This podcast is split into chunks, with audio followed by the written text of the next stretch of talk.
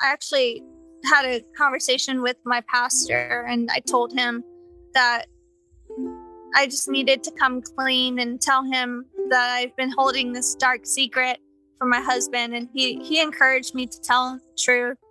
And I told him, but it was like the hardest thing ever to do. This episode is brought to you by The Parlor Hair and Body Salon. With a quick reminder, it's okay to take time for yourself. Hi, I'm Chelsea. You're listening to Beyond the Picket Fence, where you're invited to take a break from keeping it together. Let's get real. This week is a perfect example of what this podcast is all about. I was scrolling on Facebook and I saw this girl's post. She was smiling and a light just shined from her. Automatically, my mind created this story. She's probably like a model or an influencer with this amazingly perfect life. Her smile with that bright red lipstick and her perfectly edited profile picture. I was shocked when I read the picture's caption. Posting a selfie because for the first time in a long time, I actually feel pretty. Really? Here was this beautiful woman posting something so relatable. Us women tend to be hard on ourselves, don't we? Here was this gorgeous woman having thoughts just like me. So I followed her. She posts often about mental health and healing. I was so inspired by her vulnerability, so I invited her to come on the show. And as always, what I learned blew my mind. What secret did she keep for too long? And how has she found freedom from it? Let's find out. This is Jaclyn Joyce Webb. I'm uh, 31 years old. I reside in Sienna, lived in San Antonio, most of my life, and then Hollywood, and then Dallas, and then now I'm here in Houston. I'm a stay at home mom. I am a hobby photographer and painter, and I also resell stuff online on Depop. And I'm a distributor for Bellamy, and I am a part time server at a local sushi restaurant. I had seen her posts on Facebook mentioning mental health, so I asked her to go back to where it all started for her. And like so many of these stories before, she took us back to her childhood. Growing up, my childhood was, as far as I can remember, very dysfunctional. um, my mother was a single mother. My dad was in the picture too, but he was also like in a, a different state, went in different marriage and all that stuff. We got reconnected later on in life. But my mom, single mother, she was a social alcoholic and she was mentally, physically, emotionally abusive. And it traumatized me a lot. She would go to clubs and bars and drink and mm. just, it was just very social. She was never the person to drink on her own. It would just have be like in a group of friends or like a special occasion like weddings and all of that. So any anything that involved people, she was drinking. You said she was like verbally physically and emotionally abusive. Was she just to you, or do you have siblings? I have siblings. She never did anything to harm my older sister. I'm the middle one. And then there was my brother, and she gave him a few punches here and there, but it was mainly towards me. Now that I like look back and realize like why I see things, I feel things, I do things differently than a normal person would. Aww. Do you still have a relationship with your mom? I actually do. She's actually a couple of months sober now. Oh, wow. So cool. I wondered when she said normal person, what she was alluding to. No one is normal. As my mother in law says, normal is just a setting on the dishwasher. I then learned Jaclyn was diagnosed bipolar schizophrenic around the age of eight years old. For a lot of her life, it was left untreated. I, it's not that I haven't accepted that I'm bipolar schizophrenic, um, but I've always thought that God would heal me from it. So I didn't necessarily take the medication as as I should have. I had panic attacks. Like everything around me was was like moving and I didn't really understand what was going on. Her mom took her to the hospital when she was young, but she doesn't remember a lot of her childhood. I was curious if she could go into more detail. What is it like when she would have those for lack of better terms, bipolar moments. When I have mental breakdowns, I really don't remember a lot of things that I've said or done. I pushed a little further. I wondered if anyone has told her how she was during those breakdowns. They would say that I was just a different person. I'm normally a very happy person, but I was easily angered and I was also very vocal about things. You know, things that most people know should be left unsaid. Somehow she managed to make it into adulthood. Again, just praying that God would heal her. Do you remember how you felt when you were diagnosed with bipolar or schizophrenia? I felt like some of it held some truth that I needed help, I needed medication. And on the other hand, I just felt like I was made this way for a reason and that God would somehow heal me. So I didn't need to necessarily take all the steps to be liberated from what exactly they were trying to diagnose me from. Now we fast forward to when Jaclyn was in her 20s, beginning to build her own family. I actually suffered from a miscarriage. At, I think the baby was about 10 to 12 weeks. So that was traumatizing as well on its own. It continues to surprise me how many women have faced miscarriage and how little it's actually talked about. So, after that miscarriage, Jaclyn eventually had her first living child. When becoming a mother, it's so easy to get lost. It becomes difficult to put yourself first and remember to, you know, sleep and take a shower. She struggled with postpartum depression and anxiety and just stopped taking care of herself. For some reason, I always had the feeling that when my kids was going to get SIDS or I was constantly waking up to check on them and sleeping was very sporadically and I stopped eating and then that's when just things spiraled out of control. When my son was 6 months old, so I went to the hospital. I also went to the hospital when my second born was 3 months old. Yeah, talking about that gets me emotional because I felt like I was trying to breastfeed them. I was trying to do everything right by the book, and it's just overwhelming. Life as a new mother is overwhelming. Layer on top of that depression and bipolar disorder. That is a lot for one human to manage. I invited Jaclyn to share with us what life was like for her inside the facility. Most of the time, I felt like it wasn't like I was unwilling to cooperate or whatever, but I just wanted to be home with my babies. Like I just felt incomplete. Are you willing to tell me what that process is like going into the facility? Uh sure. From what I can remember, I actually refused to eat. Nobody actually was like on you about eating or taking a shower or anything like that. I kind of just let myself go depression is is a thief. I just didn't care about how I looked or had no desire to eat, no desire to sleep. I just had to be home with my babies. So eventually, you know, you're in there and I was in my weakest place and I felt God's presence there with me through it all. Like there was a moment where all these people have a different story and they're so smart in their own ways. So I would just connect with different patients, talk to them, and they'd share their story with me. I'd share my story with them. And that's what got me through it was just connecting with the people inside the facility. How long were you there? The first time I was there for a month. And then the second time, the recent time, I was there for a week and a half, two weeks. When people say facility, I imagine like in the movies, you know, stray jackets, white padded rooms. Is this really what a facility looks like? There are some units that are like that. I actually was in a very like calm most recent time I was put into a a really nice facility, but nobody was really answering my questions and I felt like it was just They didn't let you go outside. They didn't let you, I don't know, it just wasn't what I wanted at that time. And so they put me in a different unit.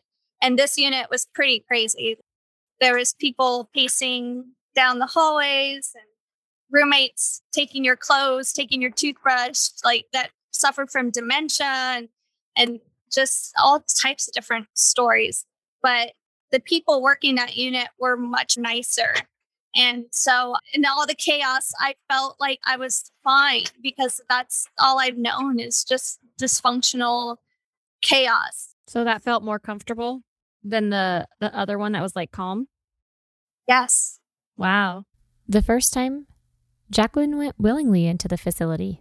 The first time I went in, it was because I wasn't sleeping. And every time I closed my eyes, I would see just, how do I explain it? I would see like scary things.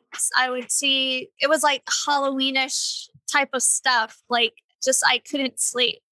Like, you know, on Harry Potter, when those black cloaky type things that are like flying around, Yes. stuff like that. Yes. Oh my gosh, how scary.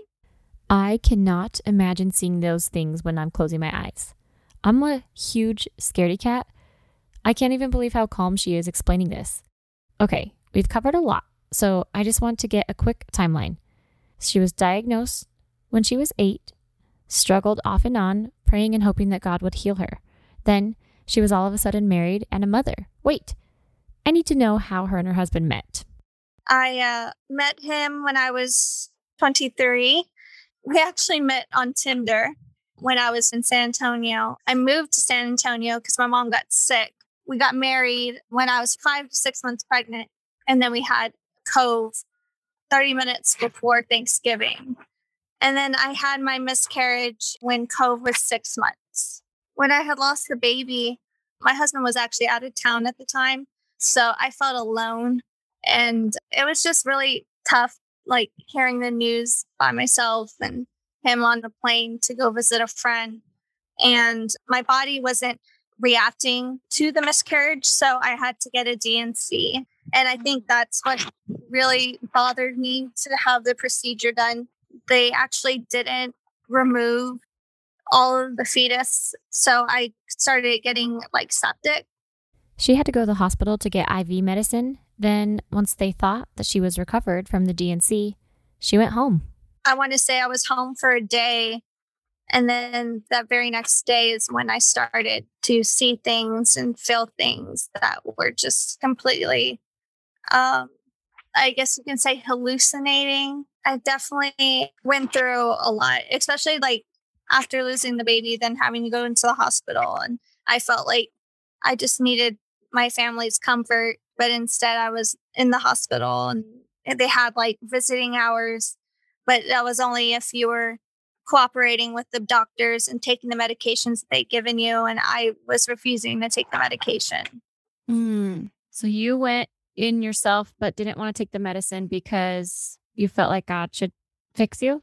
Yeah, I felt like, you know, if, like you said, like you take your vitamins, you go for walks, you do the self care, you just do the right things and, you know, dedicate yourself to God and to pray and just be good to people that Mhm. good would happen to you. And so I just, I don't know, I just felt like the medication, every time I took the medication, it just made me feel either more depressed or just not inspired to paint, to write, to draw. It just just didn't make me feel like myself. Yeah. Do you feel like you punished yourself? I'm just asking this because I feel like I did this or I do this. Do you feel like you punished yourself? Like, why can't I just be in control of my brain or my thoughts? Oh, definitely. I felt like I was really hard on myself for a lot of other things. I felt there was a lot of things that I had needed to, how do I say this? Before meeting my husband, I felt unlovable. I didn't feel worthy, especially for my past. My sister had actually tried out for the Dallas Cowboys and she made it. And they gave her two week notice to move and everything. She was living in San Antonio at the time. And I decided to go out and help her.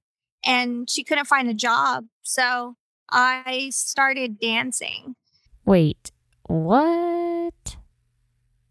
Let's take a break. Do you ever feel a little bit exhausted by your social media feed? Seeing everyone else's perfect moments and forget to remember that they have a whole life going on behind the scenes? Well, join us in our free Facebook community. This community is our secret little place to escape all of the perfection we see here on social media and connect with women just like you who are ready to be done comparing and start being compassionate to themselves and others. Find it at facebook.com slash groups slash beyond the picket fence. Link also in the show notes. Can't wait to see you in there. Back to the story with Jaclyn. We just learned that she was a dancer. Yeah, the kind of dancer that is usually frowned upon. I decided to go out and help her, and she couldn't find a job. So I started dancing. And, you know, being in that industry, you see a lot of things, you experience a lot of things. And I had stopped before I met my husband, but we actually um, were struggling to make ends meet. So I actually started again without telling him. And so I lied to him on several occasions that he overheard family members or friends say something about me dancing and I I just denied it because I just felt like he wouldn't have been with me and I even asked him I was like like when it was all said and done if he would have stayed with me and he said no. So in a way I can't take that back because I have my children because of it and he's an awesome man. Um the reason why I even was attracted to him was because of how he treated other people. He's the type of person that says, you know, to the waiter, like calls him brother, the way he treated his dogs. I know it sounds silly, but just seeing how someone treats another person that, you know, that's not going to benefit him and somehow, but just mm-hmm. like is genuinely just a sweet person. Did he know that you danced before you got married? He had a friend say something to him about me dancing and he actually asked me and I denied it just because I was just so ashamed. Wow. Oh my gosh. See, now we're to the heart of the story. when you met him and dated him, did he know about your diagnosis? I had told him that I went to the hospital. I never really told him why. I never told him that I was schizophrenic or bipolar. Once again, I was ashamed and my family told him on separate occasions, you know, like hinting him that, you know, that I do suffer from mental illnesses or like I would react in a way and they'd be like, oh, she's done this before. Like, this is just how she is, especially with being bipolar. You know, one, one moment I'm super happy. The next one, I just, I'm in bed and I don't want to get out. I don't have any desire to do my hygiene. Freaking shame. Due to shame, she had a hard time being honest with her husband about things. I think this is true for most people who lie. Not saying lying is okay, but can we look deeper? Why are they lying?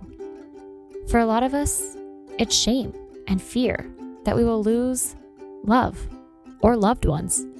It's so easy to look at an exotic dancer and judge them. But have you ever considered what could be going on for them?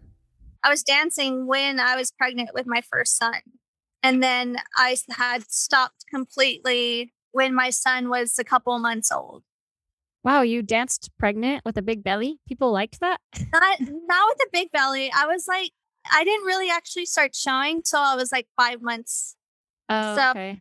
It was weird like to think, you know, I have a baby in here and and every time like I would feel him kick or something, it would be like, oh, like I probably shouldn't be doing this. But, you know, I we needed groceries, we needed our essentials. So my husband's a teacher and you know my parents are teachers, so I know exactly what that means. okay. yes, it's it's tough, especially on just one income. Yeah. Oh my gosh. And like it usually does, the truth finds its way out. He heard about me uh, doing it before we mm-hmm. had our first, and then I denied it. And it wasn't up until I actually had a conversation with my pastor, and I told him that I just needed to come clean and tell him that I've been holding this dark secret from my husband and he he encouraged me to tell him the truth. And I told him, but it was like the hardest thing ever to do because even though like he had people tell him in the past, he still like wanted to believe me. Mhm. So telling him it, it really hurt him. Our marriage changed drastically. Like he stopped telling me he loved me. He stopped giving me forehead kisses or, Mhm. you know, like just kisses uh, on the hand when we're driving. Like Mhm. just like those little things. Those little things are what makes up a relationship. Mhm. Um, so we went to marriage counseling. This conversation was about a year ago. Things are getting better, but she does admit it's still not the same. All of this happened after her first time in the facility. I wanted to go back and learn more about what it looked like to get released. How do you earn your way out of the facility? You have to be taking your medication, going to the classes, participating in them, and showing some type of effort that you want to go home. And then my husband would come visit, and my family members would come visit. And if they saw something that was off, they would talk to the doctors and tell them, like, you know, I think she needs to be here a little bit longer, or, or I think she's ready to come home. So eventually, just the conversations I was having with my family, they thought that I didn't need their help anymore. So Wow. They- So that that one took a month. uh, the first time, yes. The first time coming out of the facility, I mind you, I still haven't told my husband about me dancing. Okay. So I still felt unlovable, ashamed, and not that I wasn't worthy of being forgiven, but just I still felt a huge weight on my shoulders just with everything. Still trying to take care of myself and then also take care of my son and take care of my husband at home. and carry the secret while you're trying to do all of that.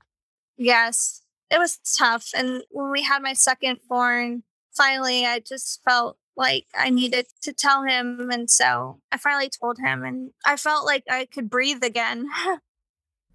It's so interesting how when we lie or keep a secret, we're afraid of what will happen.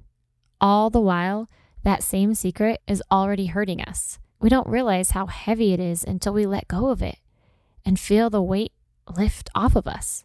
Yes, you have to face the consequences, but there is an undeniable deliverance. You are freed from your own web. I didn't necessarily want to do it. Uh, and I wasn't forced, of course, but I didn't go to college or anything. I put off college to take care of my little brother because my mom and stepdad were too involved with drinking and also take in mind my mom was a dancer as well. Ah, this was an eye opener for me. Being a dancer is what she had seen and knew could provide for a family. So when her sister made the Cowboys dance team with no notice, of course she wanted to help take care of her sister. And being a dancer, the frowned upon type, was what she knew. Once her sister found a job, she moved to Hollywood. And it was during that time of her life that she found her passion for painting and photography. However, that was a very dark time in her life. I was in search of healing, finding the next best product, the best church, anything that would aid me. Started day drinking and living foolishly. Got addicted to thrills and spending too much money. But my mom got sick, and so I moved back to San Antonio to help her. And that's when I met my husband. And now we are up to speed. So she has her little family, was dancing secretly to help support the family, had a mental spiral after having her son, and was hospitalized. After a month, she got to come home, and eventually, after having her second son, decided to come clean to her husband. Huh, what a story. But I recalled her being hospitalized twice. What institutionalized her the second time? It was actually the day after my sister in law got married. I got very angry and we're living with my in laws. They had a dog, and the dog decided to go pee upstairs where we are. And I chase him downstairs and I I like try to kick him outside and his mom like stops me and tells me, Is everything okay? And I was like, Don't touch me. Like, you know, I don't like to be touched for all sorts of reasons. And then I, I don't remember much after that, but my husband was saying that I was acting and saying just things that completely were off. And so his mom calls the mental hospital for them to come pick me up. So a cop shows up and takes me in. Did they take you willingly or did he like handcuff you? Um, I knew something was off just because of how I was not eating and not sleeping and mm-hmm. not feeling 100% my best. Um, so I willingly went. But when I got there, I was in the waiting room and I really had to pee and they weren't opening the door for me to to let me go and so I got really upset and I was like pounding on the wall because it was one of those rooms where it looks like they're windows but they're actually people there just staring at you like the one way mirror yeah so I could see them like in a certain direction that I was so I was like pounding on the wall to get their attention that I needed to go pee. Mind you, I was pregnant. Um, oh gosh, yeah. They had me in a room that was filthy. It was just really gross. So I requested them to put me in a different room. And so I just walked into a different room and I got so sleepy. I took a nap there waiting for them to evaluate me or for them to talk to me or sign anything. And so just by the way they were treating me, just like that, when they gave me the papers to sign, I refused to sign them. Of course, you wouldn't sign papers from someone who's treating you less than a human. Eventually, they did put her into another room with a bunch of other people, all dealing with their own things. And she found herself reading from her Bible app. That day that I was looking at my Bible app, it said to be still. So I literally sat on a chair right by the front office and I was just, I sat still. And I don't remember exactly how many days it went, but I, I lost track of the time and I was refusing to eat. And it wasn't like they were even giving me food. They just had it out. Well, if you were hungry to go and eat, and I wasn't hungry. I wasn't thirsty. I just was literally sitting still in that one spot. You sat there for days? You didn't go to sleep? I slept. I know I slept at some point, but this is the part where I like don't remember exactly what was going on, but mm-hmm. I I just I knew like if I was just still and I didn't do anything that they would eventually let me go home. Or at least that was what I was thinking at the time. Sadly, during this stay is when she lost her pregnancy so that was her second miscarriage. They had therapists, psychiatrists, and doctors coming in to visit her. They started to gain her trust back. Slowly, her appetite came back, and the food that was being cooked actually started to smell good again. She began to eat and drink.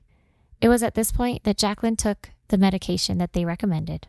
I felt like I could trust them and that they genuinely cared about me compared to in the past. They were just there just to get a paycheck. Yeah, that makes sense. Um, you had to feel like they cared about you before you, obviously, like no one's going to trust anyone who's just there to do their job. But if they could actually show that they cared about you, then that makes you feel more like humane, you know? Yes, exactly. And then all, on top of that, my sister was in labor with her firstborn, and I really wanted to go to be there with her. So I just did what they wanted me to do. And my husband picked me up and we went straight to San Antonio. Then my sister had her baby a couple hours later. Do you feel like you have a handle on things or do you still feel like it rules you a little bit? I feel like I'm more aware of like, because there was a couple, a week ago or so, I started to see the signs of not having an appetite, not sleeping, like my schedule was just really weird. Like I would go to sleep at nine and then wake up at 12 and be wide awake and just could not go back to sleep. My husband and I, I've been more open with him and telling him how I felt. And, you know, I was having dreams, very vivid dreams about dying, like in a drowning or in a car accident. Like I was having some crazy dreams. And so I told him. And so he called my pastor again. My pastor came over, he prayed over me, gave me a book to read. And I feel like Facebook to me is like kind of like a diary. It's nice to be able to like put your feelings out there and feel no judgment, especially with the Worldwide United group. It's been so helpful when I'm feeling down or even when I'm super happy or just need some type of comfort. It's nice to be able to put yourself out there and feel accepted. Has vulnerability helped you? Oh, definitely. I feel like for the longest time, I've had to put up a front. I felt like I was always wearing a mask, just trying to not hide away from my problems, but just to evolve with everything going on around me. Mm-hmm. So being able to be raw and share not only the good moments, but the tough ones, the dark ones, I feel like it's definitely helped my relationship with God and with my husband. Do you still feel unlovable? I will tell you that there are moments where it comes in the back of my head that, and I know it's the enemy that will bring up like just memories will just pop up out of nowhere and try to drag me down. But I'm at that point where I've forgiven my mother, I've forgiven family members, I've forgiven friends, I've forgiven myself. And that was like the most the most important thing was to stop making myself the victim and to realize that I was in my own way as well. Wow, that's beautiful. How did you figure out to forgive all of them? Like, do you do therapy or is it just through church or what led you to that forgiveness? A lot of it didn't come all at once. Like, I took baby steps, like, especially with my mom. Like, just being around her used to trigger me so much. She couldn't lift up a hand and for me to flinch. Like, it was really bad. But I did a lot of soul searching and I've been reading the devotional Jesus Calling. You read a passage every day. I've been doing my devotions. Uh, I've been more consistent with it. I used to just pray before a meal and at night.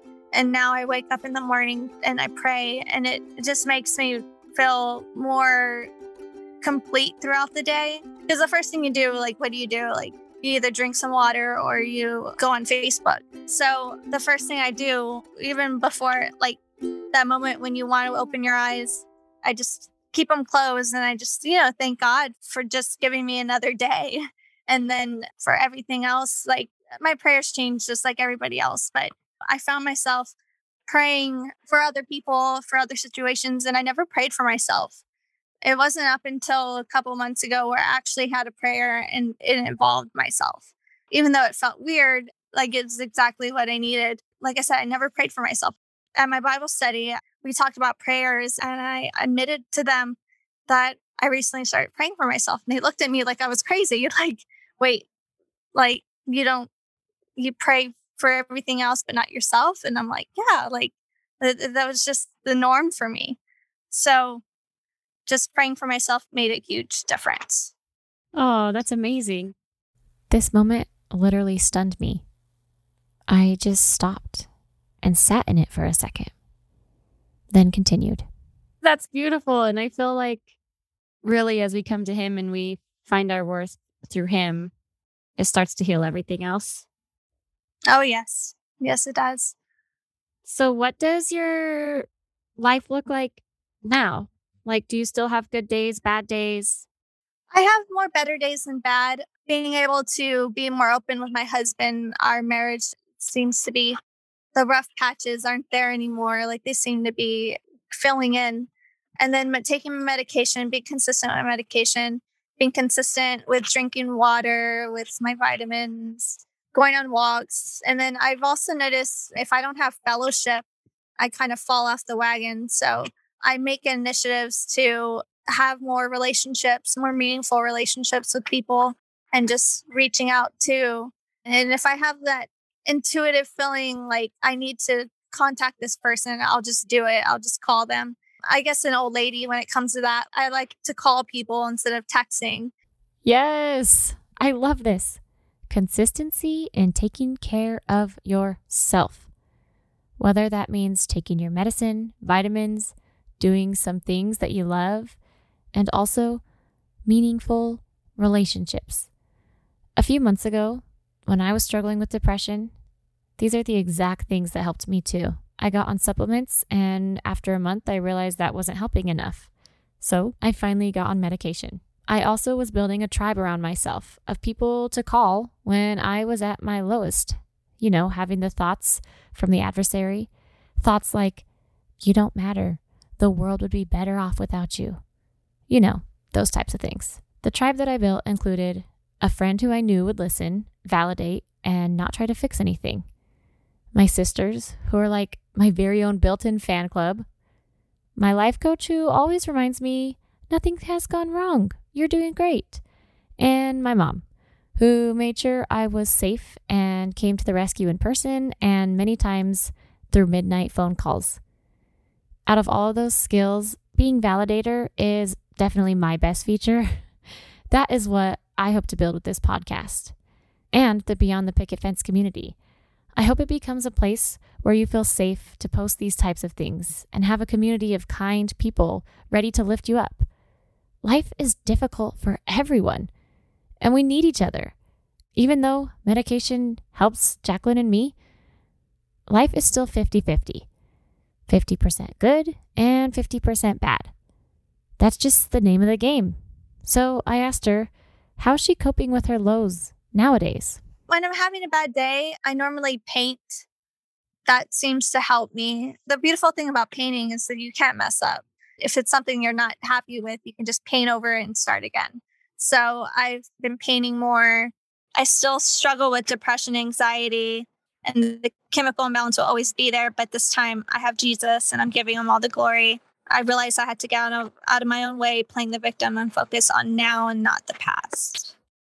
Even though it hasn't been perfect, Jaclyn recognizes the blessings that still came through her story. She has her beautiful children, and her mother is now sober.